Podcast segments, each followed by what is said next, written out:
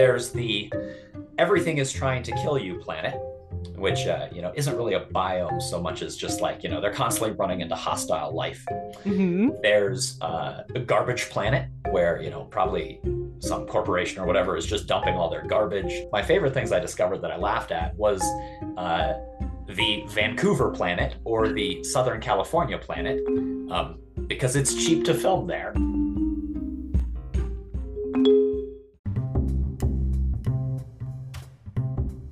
Welcome to Speculative Sandbox, your audio playground for creative storytellers. My name is Vicky Lawn, and each episode, I and a guest will unpack a fiction trope with an eye for character development and narrative structures. Make sure to look for Speculative Sandbox on Instagram, TikTok, and Twitter, where you can join the conversation. Leave comments or questions, or let us know what other tropes we should cover. When the real world just doesn't cut it, let's get lost in a fictional one.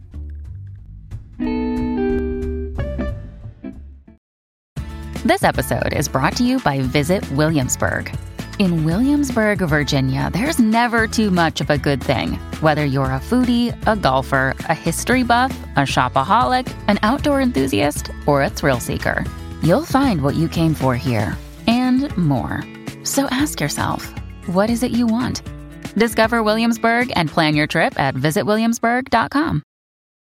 When you need mealtime inspiration, it's worth shopping Kroger, where you'll find over 30,000 mouthwatering choices that excite your inner foodie. And no matter what tasty choice you make, you'll enjoy our everyday low prices, plus extra ways to save, like digital coupons worth over $600 each week. You can also save up to $1 off per gallon at the pump with fuel points. More savings and more inspiring flavors make shopping Kroger worth it every time. Kroger, fresh for everyone. Fuel restrictions apply.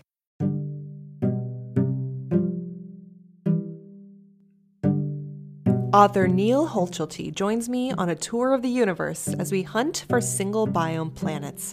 These are staple locations in science fiction, most notably used in Star Wars, where a single ecosystem wraps an entire planet. How realistic are single biome planets? And do we have some right here in our solar system? Neal, I want to tell you a joke first. Oh, good. Okay, here's my joke. this is a long joke, but it's fitting. Here we go. Ready? this is from irregular webcomics. Imperial officer tells Lord Vader, the rebels have fled the ice planet of Hoth. After going to the swamp planet of Dagobah, Skywalker has rejoined his friends on the desert world of Tatooine, and now the rebel fleet is massing for an attack on the forest moon of Endor. And Darth Vader says, I sense a great disturbance in the force. And the Imperial officer goes, My lord? And Darth Vader says, How else can so many worlds be totally covered with only one terrain type without regard to latitudinal variations? I found that joke. I thought it was very fitting. What did you think? It's good. It's very astute of Lord Vader. So, Neal, you are returning to the podcast. I am so excited to have you back on. Thank you so much for being on here. Can you please, for those who did not listen to your other episode, introduce yourself and tell us about your latest projects? Yes, thank you. Um, I'm glad to be here. So, uh, my my first novel, uh, a science fiction novel called Crew of Exiles, released in October 2022, so not too long ago. Uh, and it's a sci-fi adventure about a transcendent being who is banished to a human body on Earth and has to cope with that, and perhaps rediscover his humanity along the way. Um, and I'm very excited. Uh, you know, during the time that I was getting that novel out, I was of course writing my next one, and I'm I'm working up the courage and the research to start querying it out. And it's uh, it's sort of a very personal family drama, but also science fiction because that's what I like to do. Mm-hmm. Um, about uh, a man sort of struggling with uh, getting his life put together and uh, being the father he needs to be. So I'm very excited about that as well. That's exciting. Um, I'm always impressed by writers who finish one idea and move right into another idea. Like I really admire that that drive and and motivation. So good for you. I'm excited about that project. Well, thank you. Yeah, I find it hard not to want to jump right into that next idea. So that's, Yeah. I don't know. That's how I feel about it. I'm currently at a, a place where I have two ideas. I have a duology in my head. I have um an idea kind of sitting in in the in the wings. And this is the first time I felt this confident about ideas in a while. Um when I got my first big book, uh Agented, I couldn't get my brain out of it for some Mm. reason. And any other idea just was too related and I couldn't remove myself from the characters in that other book. But now I think I have it figured out. So I always think I always admire authors that are able to just move from project to project and like I'm, I'm assuming detach themselves from the characters of the previous book and go into a whole new world with their new book, unless of course it's a sequel. Right. Yes. Uh, I, I'm, I'm a standalone man for now. hmm Seems less stressful. I think I, I'm I'm actually impressed. I'm even trying a duology right now. I'm like, oh boy, I'm promising two things, but uh, I hear you on the on the single book idea. Okay, I am doing a new thing this season where everyone gets rapid fire warm ups. You ready for yours? Yeah. Yeah. I'm excited. Go ahead. Okay. The first ones are easy, and I apologize if I've done this with you before. Um, I try to be have variety to it, but every now and then the same question kind of gets brought up. But are you a coffee or tea person? Uh, more of a tea person, but I think mostly just my wife turned me on to that. I am not really a caffeine person, and coffee, I don't like the taste. Gotcha. Which tea do you like? Oh, what is it? It's like a, it's like a cinnamon orange. That sort of Mm. vibe is what I like in my tea. hot or cold? Hot. Okay. I'm gonna have to look that up. Do, do you know what brand that you drink? Oh shoot. No, not off the top of my head. Okay, that's fine. I'll I'll look for it. I've been trying to find a tea that isn't so caffeine heavy because I'm super sensitive to it. Mm. Okay, which is worse? Getting your wisdom teeth extracted or handing your first draft over to a stranger to read? Wisdom teeth. No, no question. um, I had a horrible experience getting my wisdom teeth out. And then, you know, they take them out because like your molars like aren't coming in properly or whatever. hmm And then the molars still didn't come in properly. And I had to have another surgery to take out two of my back molars. Oh, so I'm missing some molars and had to get double the surgery and it was miserable. That sucks. That sucks. I feel like wisdom teeth. I've had my wisdom teeth out too, and I feel like they prescribed me oxycontin or oxycodone. I never, I'm not sure how you pronounce it. And I feel like that was like the. It's like one of those gateway opportunities where you could accidentally get you know hooked on that, the opium you know crisis yeah. and stuff like that. I hated it by the way. Like it made me feel so awful. But Mm. you know, you have to be careful of what was it called, dry rot or no dry root No, I think I think that well, that sounds right. That dry rot, the dry socket, maybe. dry something like socket. yes. And I, yeah, I, oh, it was the worst thing I'd ever gone through. And yeah, I agree. I would hand over my first draft before going into wisdom tooth. I'm excited to hand over the first draft. I, I you know, I'm there's some nerves, but I'm also excited usually. Yeah. Okay. All right. These next questions are related to the topic of the following locations. Where would you want your forever home? Would you want it to be in the mountains, the beach, the desert, or the forest? Uh, beach, although forest is a very very close second. Um, Ooh, okay. I really, you know, and I've never like lived that close to a beach, but um, I love the ocean and the beach. Yeah. Okay. Do you like a lot of people in your forever home, like around you, or No, no, I'm like I'm like on a beach on like a des- deserted island. Like, okay, that perfect for writing lots of stories, right? You get yes, that yes. time. Okay, and then of the Star Wars planets, where would you want to live and why? Mm, so I was anticipating that you might ask a question about the Star Wars universe, so I had a little bit of pre-prepared thought on that, but that was not the question I was expecting. So, which planet would I want to live on, and why? Um, hmm, that's tough because you know, as we'll probably get into, the Star Wars planets are sort of the canonical things people point to when they talk about single biome. Well, it's just like the one thing, right? Mhm. Hoth is too cold. Absolutely not. Dagobah, I can't. I can't. It's just too wet and swampy. Um, I think Endor is probably the most pleasant one. I think, you know, Tatooine is, is a bit harsh, even though I do live in the desert. I live in Mhm. New Mexico currently, and I love it.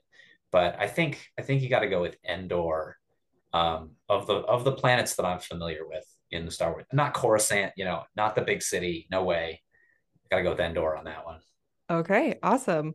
Well, thank you for going through the the very rough process of rapid fire warm up. Um, are you ready to move on to the topic itself? Yeah, let's do it.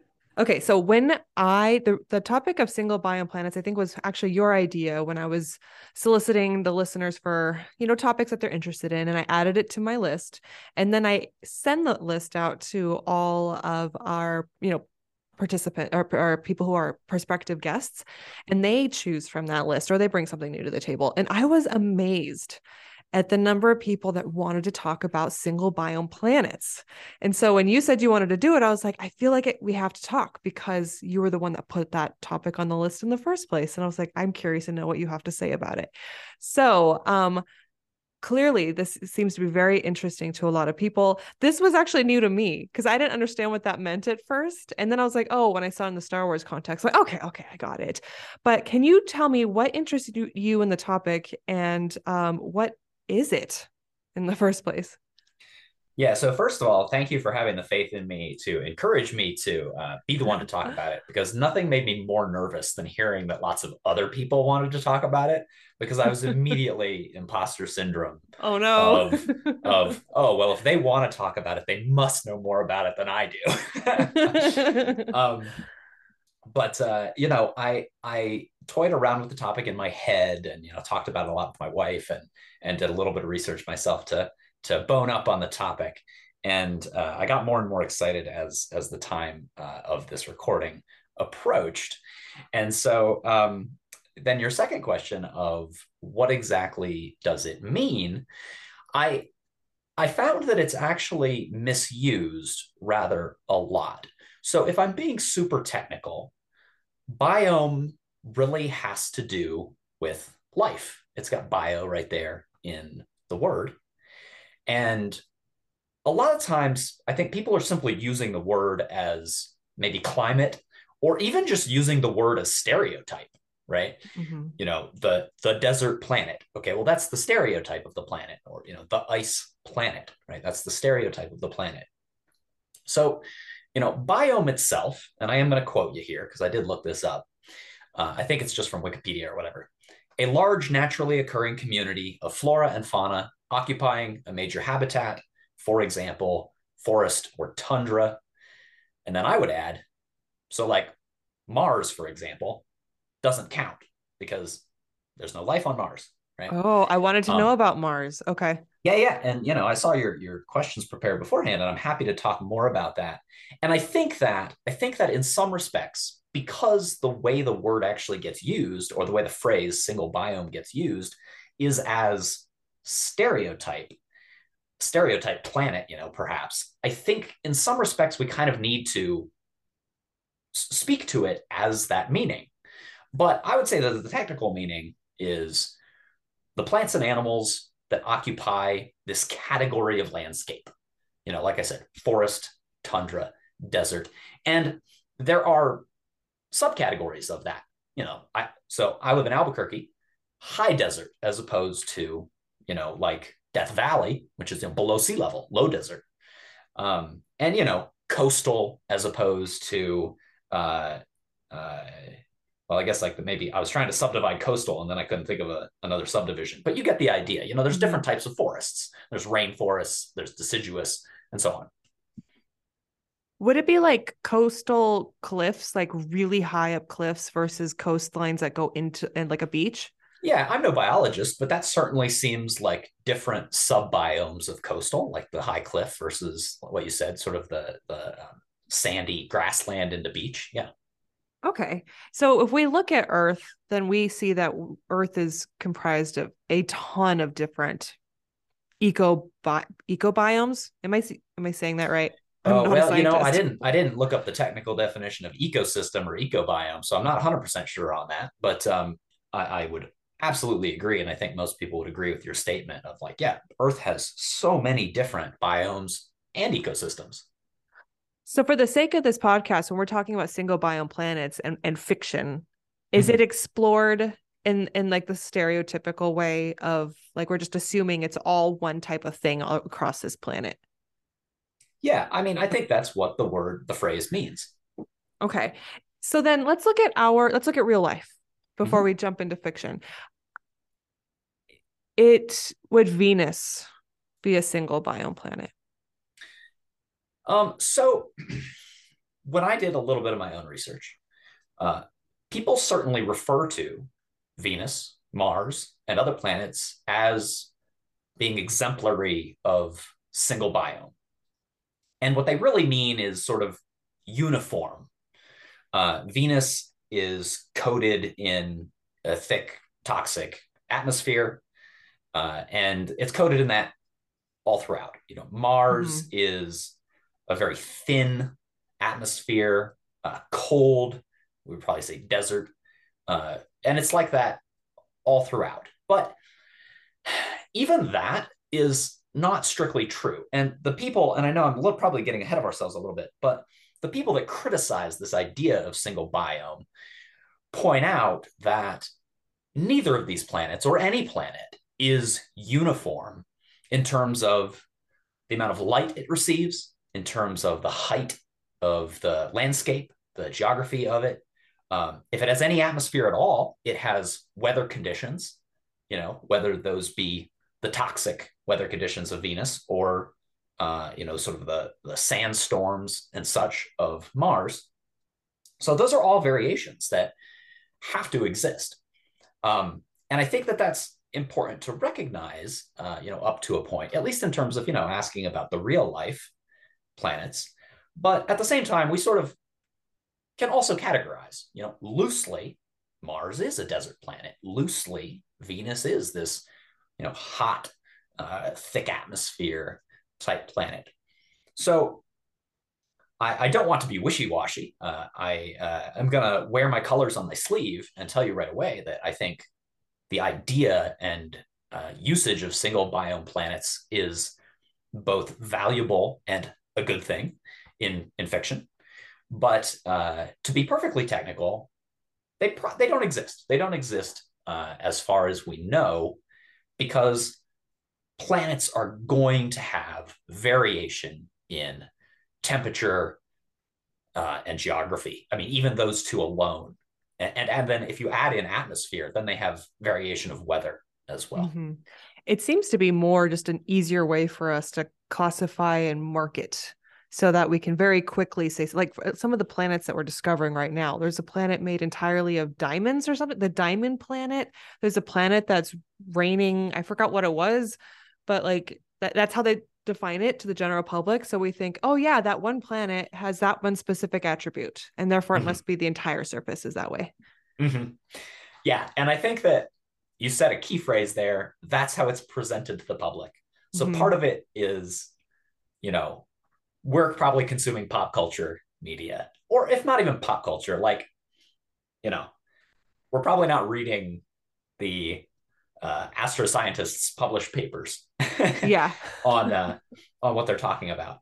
And I think that, like, to put it in a succinct manner, the moon is a fairly uniform planet, or, or uh, not planet, but you know, a moon in my mind and in most people's minds. And in my experience, if I could even walk around on the moon, it would be a fairly uniform experience for me. Mhm. However, you take a geologist up there and let them dig around, and I think they're going to tell you, oh no, it's so diverse. There's so many layers to it, and it really, you know, you can read all these layers and learn about the history of it, and it's so dynamic and interesting, right? So I think that I want to talk about perspective a lot today, I guess, and I think that perspective is super important when talking about single biome planets. Interesting. Okay. So let's go into the fictional examples. And the one I wanted to bring up and get your perspective on is the water planet in Interstellar, where Okay. they land, to, to summarize it for the listeners, they land on, they're trying to find their buddy who's stranded on some planet and they've got several planets to choose from and they go to this particular planet and when they land it's entirely covered by water and there are these uh, like huge waves that travel the entire um i don't know what you call it surface area of the planet and Mhm. they you know that's the t- ticking time bomb of when the next wave is going to come through and so they decide that that's not the right planet. There's it's kind of chaotic and they finally leave when they get back. Years have passed. Like every second um every second on there was like i don't remember. It, just a significant time period passed between being on the surface and going back up. Mm-hmm. what would that be? Is that a single biome planet where you just have one water just washing around the the planet? And is that could that happen? Could it happen? I think there's widespread agreement that it could. Um, okay Earth itself, I mean, you don't even have to add that much water, relatively speaking, to flood all of the Earth to make it so that there is no ground sticking out above the water level. Uh, so I think that there's general agreement in the scientific community that an all water, or at least a water coated planet is very reasonable. Um, I think that in the general sense, yes, we would say it's a single biome planet. Again, to be a little bit wishy washy, there would certainly be different biomes uh, to someone who was a biologist, for example. There would be the shallow ocean, uh, where you know creatures who needed more warmth or needed that sunlight or needed to breathe the air uh, would be found. There would be the deeper ocean biome, and perhaps there would be hydrothermal vent uh, biome. To speak of just a few, if assuming there's not even you know bird life, you know life above the surface of the water. So, you know, it's that idea of perspective of if you're an outsider or a person who's not uh, educated in such a way to perceive all those different biomes, then yeah, water planet, one biome. It's a water planet. That's that's literally the what we just said, right? Yeah. But if you got into the details of it, you know, even if Earth was fully covered in water, there's no way people would say it's a single biome. Mm, hmm well, yeah. Well, so then trying to pick apart what little information we know about this, but um, maybe there's way more information about this than I'm aware of, and all the experts can certainly tell us on social media. But the idea that you have this constant wave moving around the planet, and when they land, they're able to just shuffle around. It's not deep. So that makes me wonder if the wave has worn down the crust or like the surface so that like at no point did they fall in a off a off a underwater cliff. Um and the wave the wave is so consistent does that mean that it's very smooth? Like would different sorts of geological makeup or you know surface differences change the way the water is moving around the planet? Would it create a lot more torrential storms you know? I i don't know where i'm going with that but that's where i'm thinking as far as what can we get out of what we think this planet's made out of Right. Well, you're certainly not asking an expert um, in this particular area. So we're both going to be hypothesizing a lot, but uh, you know, that's what we're here for, maybe. We're writers. That's what writers do. yeah, for sure. Um, you know, I think that I don't know how much uh, that water would wear down the surface or what sort of time scale. I mean, if you've got any sort of active tectonics, there's occasionally going to be volcanic activity. Mm-hmm. Uh, and I don't know how, I mean, on a geological time scale, maybe, you know, the, the movement of that water would wear it down relatively quickly. But, you know, even right there, uh, uniformity is like time is an aspect of uniformity. How long does it take that wave to circumnavigate the planet? Um, there's going to be differences of whether you're on, you know, the peak or the trough of the wave itself. So you know the single biome idea like yeah it's still a water planet but that's sort of one of the things that always makes these planets interesting is that it's never just like you know the entire planet is made up of gray paste that's completely uniform. Yeah. Or if it was even that would be interesting i guess in and of itself in its lack of of any uh differentiation. Gotcha. Okay so then what are what are some of your examples Oh, I'm so glad you asked because uh, as I started really thinking about it, I came up with or found, you know, more and more uh, different single biome planets. So there's the everything is trying to kill you planet, which uh, you know isn't really a biome so much as just like you know they're constantly running into hostile life.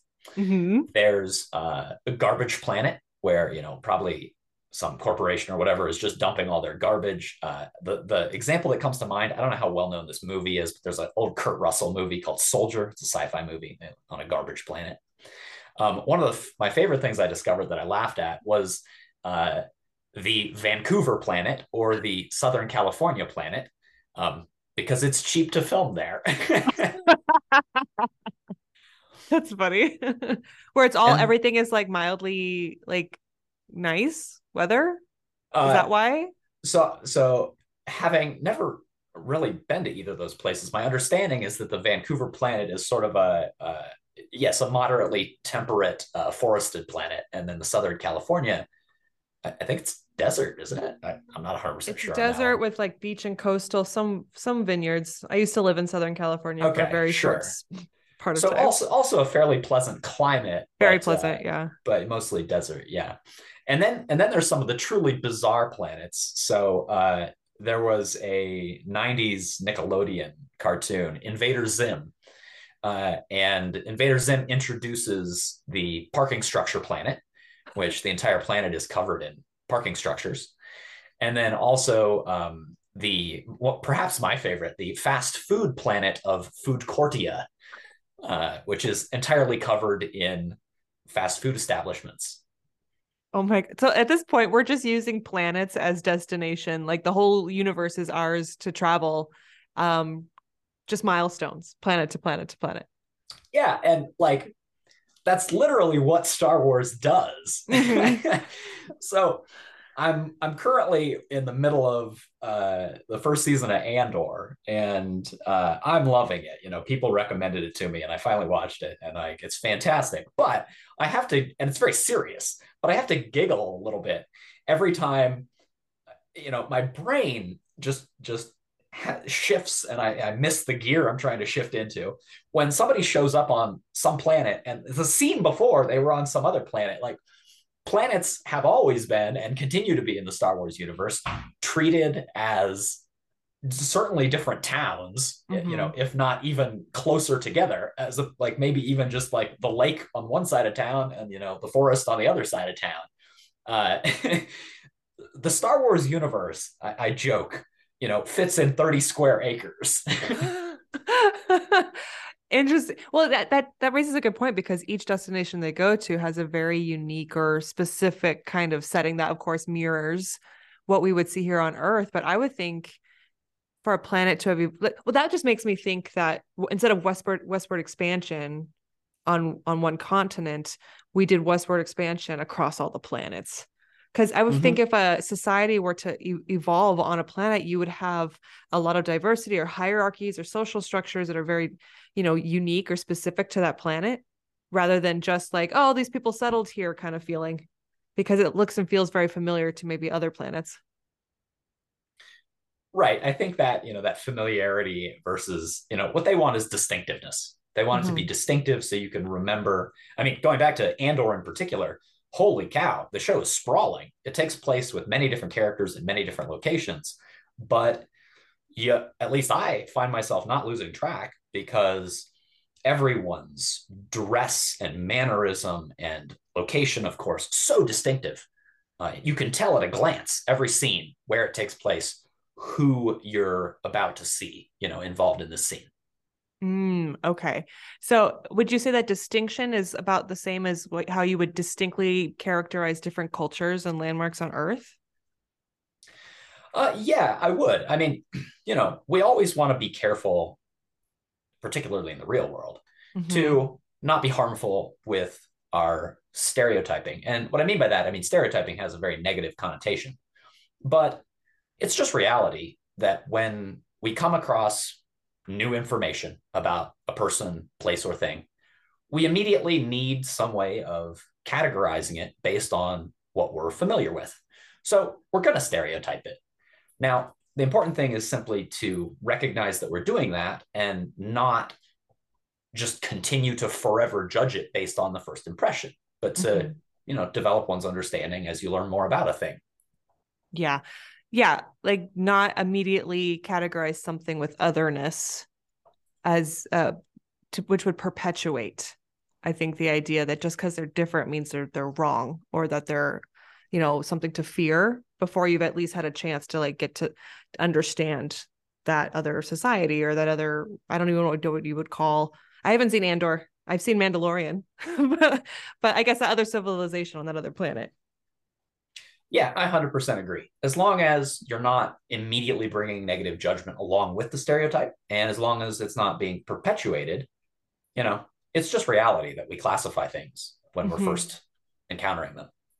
It's, it's, it's such an important point because the my manuscript with my agent right now it has a lot of alien stuff. Like I had a lot of fun with that, and I originally wrote my character to be kind of like startled because this is stuff she's never seen before. But my agent made a point. She had she wrote notes all throughout the manuscript, and she's like, um, this she's like this could be misinterpreted as like otherness so what if she were to look at these creatures or characters or you know other different species with awe, with curiosity? Hmm. And um that didn't affect like her change suggestion it doesn't affect the book at all. If anything, it like strengthened it. But I thought that was like a really interesting switch on like what you might think might like for example, if I walked into a uh, onto a planet that was only uh, occupied by human-sized spiders I would be pretty terrified because I'm terrified of tiny sized spiders. But the idea of like breaking that internal, like immediate, like gut punch reaction and changing it to a positive of like instead of being terrified, actually, maybe you're intrigued. Um, and especially given like the lightheartedness tone of the book, I thought that was a really good choice. But it got me thinking like of like how we internal like our internal biases are and how we can like examine those things. Absolutely. You know, you and I are speculative fiction writers, and perspective is such an important aspect of speculative fiction and expanding people's perspective and challenging people's perspective. Um, and I have to make a note of the thing I thought of when you used that specific example of the spiders is a book by uh, Vernor Vinge, I believe I'm pronouncing that name correctly, V I N G E, called uh, A Deepness in the Sky. And the alien race is giant spider-like creatures, and um, I don't want to spoil it, but uh, he he throws in this perspective shift almost as an afterthought in, in terms of the plot of the story and but it's really a profound uh, look at how our perception perceptions are shaped um, both by uh, our experience and our expectations. Mm-hmm. Yeah, it's an interesting balance. It's a, it's like a push pull because then we're also dealing with horror writing where mm-hmm. they lean into the fear of the unknown or the fear of the different, and in some cases the fear of the familiar. But being, be, we humans are constantly being inundated with like con, um, contrasting contrasting perspectives on the same thing where that giant spiders from a different planet that's terrifying because it's now there's plenty of horror movies that are based off of spiders, right? Versus no, the spider is actually kind. We shouldn't be making these snap judgments because you associate it with something else. And we get that. We get all these different um, signals and you know balancing all those things it requires like I, I, guess a lot of vigilance on our part to be responsible and while also understanding some of like why we feel the way that we feel because of what we're exposed to. Yeah, I agree. That was well said. All right. Any other examples? Um no, I think I mean, so we have uh what what have we gone through so far? So we've gone mm-hmm. through desert planet, mm-hmm. uh, ice planet, water planet, yep. um city know, planet. Should we talk so, about uh, city? Coruscant. City planets. Yeah, city planets. Coruscant. You said you wouldn't um, want to live there, right? no, no, no, no. I don't. I don't want to live there. That that seems miserable. Um, all that bustle and noise and uh, uh, inescapable noise. I, I uh-huh. think is, is the worst part of that. Um, and then of course, you know, sort of your fringe, goofier ones. Uh, garbage planet, food court planet. Uh, you know, you can you can almost literally just come up with a word and then you have that planet you know in hitchhiker's guide to the galaxy there's a planet where um, the the dominant life form is uh, free roam sofas. And the sofas are are of course uh, hunted and killed and stuffed and then you know sold to people to sit on in their living rooms. So you know Whoa. there's a ridiculous number of different you know silly planets we could come up with. But i think i think that about about covers it. Oh, you know, one more uh, realistic planet that I do want to mention just to make sure I don't forget it because I think it's so interesting is a tidally locked planet. Now, a tidally mm. locked planet could have different different surface, could be water, could be uh, um, terrestrial or or whatever. But to explain what this means, so one good example is that our moon is tidally locked to the Earth, which means the same side of the moon always faces the Earth. But a more interesting tidally locked planet might always keep the same side facing its sun. And what's cool about that is, for one thing, you'd never have a sunrise or a sunset. Ooh, yeah. And then furthermore, since one side is always facing the sun and always one side is always facing away, all of the heat is concentrated on the one side and the other side would be very, very cold. And a really interesting idea I came across was I didn't invent this, was the idea that such a planet, if it had life, might have plants where the leaves of different plants, not of the same plant, sort of have a rainbow spectrum where they go from the, and I don't know which, you know, if they would be sort of on the red end of the spectrum or the blue end of the spectrum, but one end would be on the sort of hotter side, closer to the sun, absorbing those wavelengths of light. And as you moved around the edge of the planet, in terms the edge that was, you know, facing the star, mm-hmm. you would have the plants be adapted to absorb diff- the different spectrums of light that were striking the surface at those points uh, they'd have different colored leaves and you'd get maybe like a, a, spectrum or like a rainbow effect to your foliage and that was Ooh. just a beautiful image that stuck in my brain and so i had to mention it that's interesting so um i'm gonna the terminator the point where the the what the day meets the night yes. um that would be really interesting. So in 2312, I'm going to quote Kim Stanley Robinson again. Mercury is not exactly tidally locked. A lot of people make that assumption, but it's like it's not. It's just not. I don't remember what the exact numbers are. And so his example of civilization doesn't follow that strict you know sun dark like permanent sun and permanent dark. But for a planet that is i'd imagine that and you're talking about plant life so that means that it's not too close to the sun. It's far away enough for it to sustain life. That i'm imagining society kind of lives on that terminator that point between day and night because would it be too hot to go onto the sun only surface and of course too cold to go on the night only like nothing would have grown. Uh, or maybe there's like you know uh, what do they call them? Extremist organisms that grow in, yes that grow in like the worst conditions you know like maybe you'll see more of that on the sun side or the dark side. Yeah so um it certainly depends on how much you know solar radiation the planet is receiving you know mm-hmm. how far away would it need to be for like human life versus other forms of life?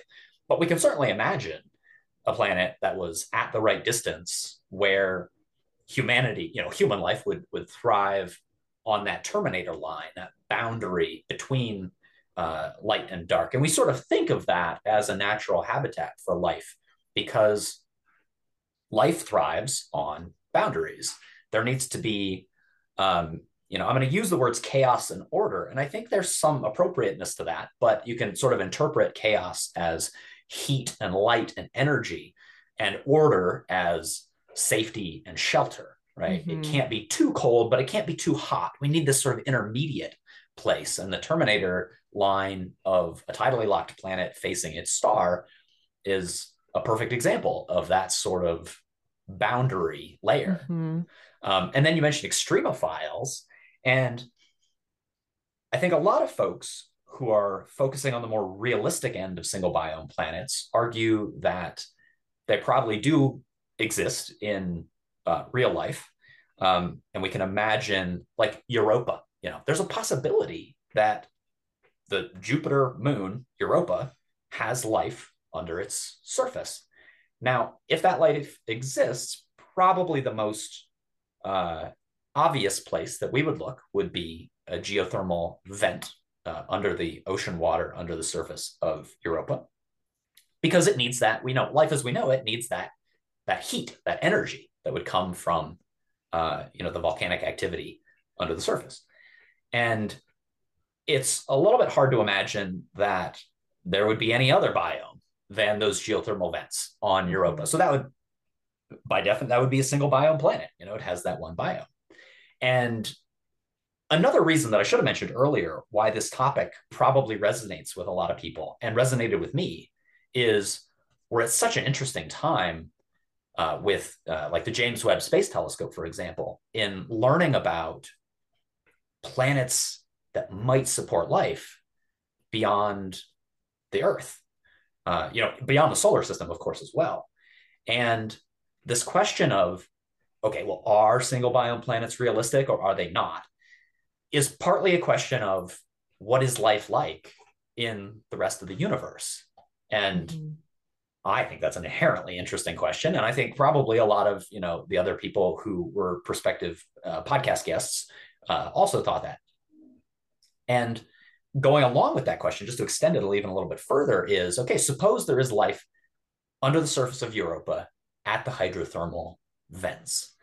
A follow up question is Is it then a single biome planet? Or, given enough time, would that life spread out into the ocean under the surface? Or, stated another way, how adaptable is life? Because we don't really know the answer to that question, I think. I mean, maybe a biologist can get on and tell me I'm wrong here, and I'd love to, to have that happen and, and learn more.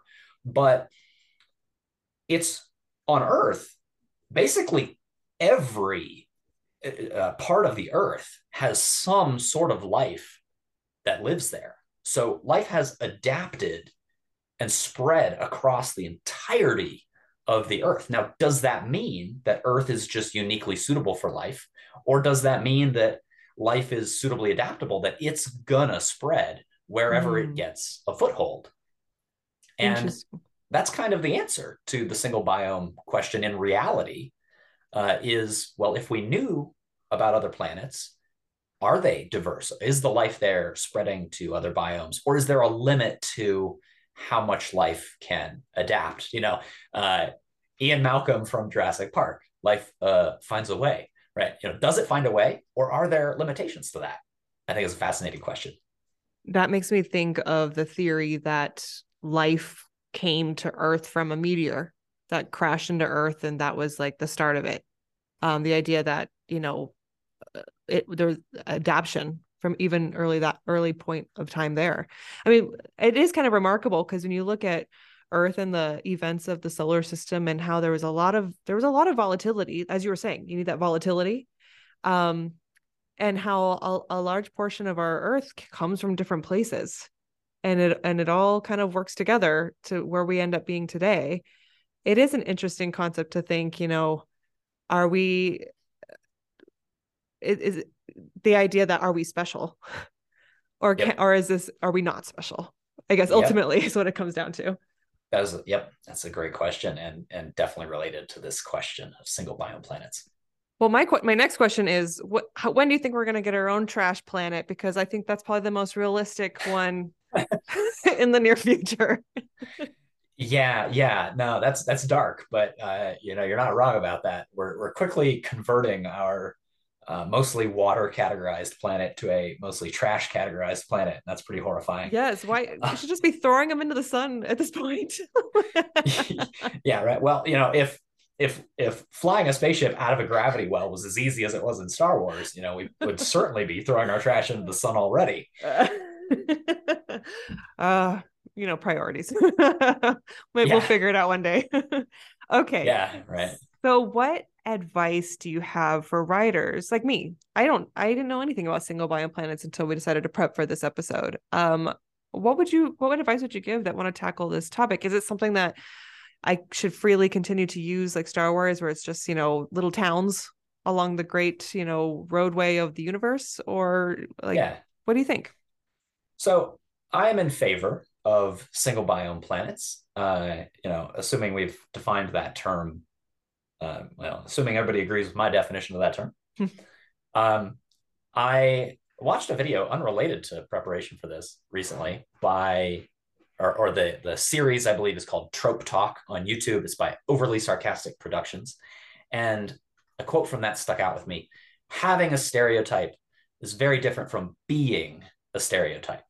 And I think it is great for authors to write a new place or even a new, you know, they're mostly talking about cultures, but write a setting as a stereotype initially from the perspective of potentially an outsider or the reader who's only just encountering this thing, but don't make it an actual stereotype.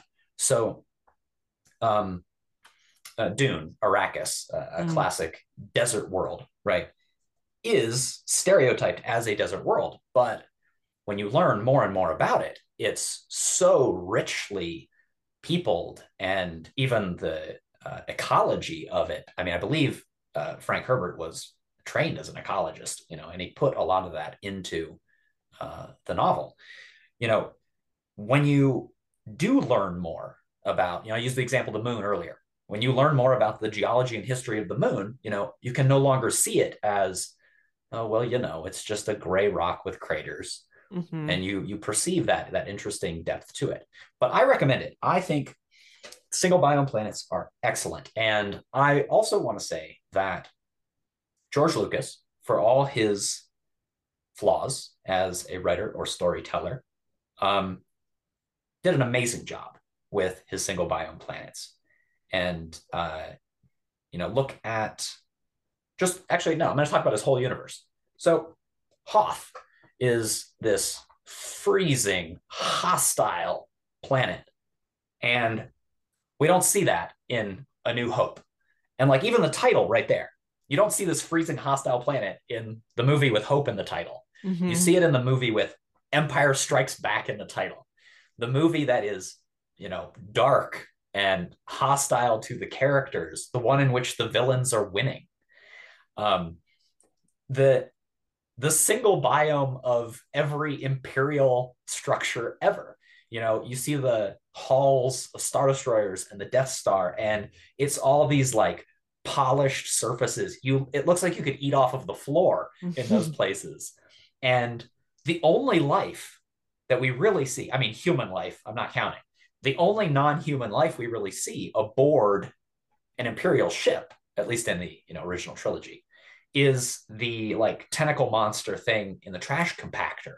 Mm. And there's such a powerful symbolism there of this is the future that an imperial victory represents is that if you want to be something different that doesn't live within the confines that the imperials define you can live amongst our trash you can live on the fringe and be thrown away and you know sad. I don't know how much That's I don't know so how much sad. George Lucas like intended all of that directly, but I absolutely believe that his subconscious mind was doing that from a place that was educated on symbolism.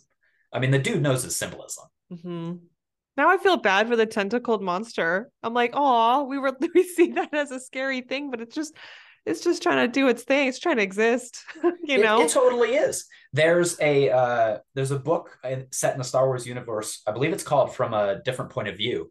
It's a series of short stories, all written by different authors, and there's one from the perspective of the trash compactor monster, and it's lovely. Oh, I'll have to check it out. Well, Neal, that thank you for giving me that new perspective. I I love hearing that. That's amazing. And thank you again for joining the podcast. Is there any final remarks that you'd like to make? Um, no, I want to thank you again for inviting me along. Uh, I'm so glad that this uh, discussion turned out, and I, I, hope to hear from other folks who uh, watch this, who listen to this, you know, on your social medias or wherever, and see, you know, people who were excited about this topic. You know, what are some ideas that we didn't necessarily talk about? Uh, and you know maybe you should have and maybe i don't know it could be a future conversation or we can hold that conversation on there. Um, other, one other last thing. Oh before i forget um, my science fiction novel crew of exiles i want to mention that i'm going to do a, a, sale of the ebook on amazon to coincide with the release of this podcast. It'll be down to 99 cents. So i strongly encourage you to go out and pick it up. There's no particular single biome uh, planets, but uh, I do try to use those settings in symbolic ways and ways that uh, sort of get into your brain. There's some virtual reality settings that are, you know, like I have the the virtual reality of the pseudo medieval fantasy world and uh, the paradise world and sort of the war torn world, um, among others. And uh, yeah, so going back to sort of what I would recommend for authors, use use settings to enhance your story. Use that symbolism. Use exactly as much depth and nuance to the setting as your story calls for and as the perspective of the character calls for. Do you think that we could have a virtual reality planet? Uh, absolutely. I feel like there's a lot of like cyberpunk that's kind of in that vein or, or heading towards it. Speculative Sandbox is a volunteer run podcast that relies on the collaboration of fellow creators like you. Join the conversation and participate in fun polls and questionnaires on TikTok, Instagram, and Twitter. Interested in being in a future episode? Our DMs are open, or you can email speculativesandbox at gmail.com.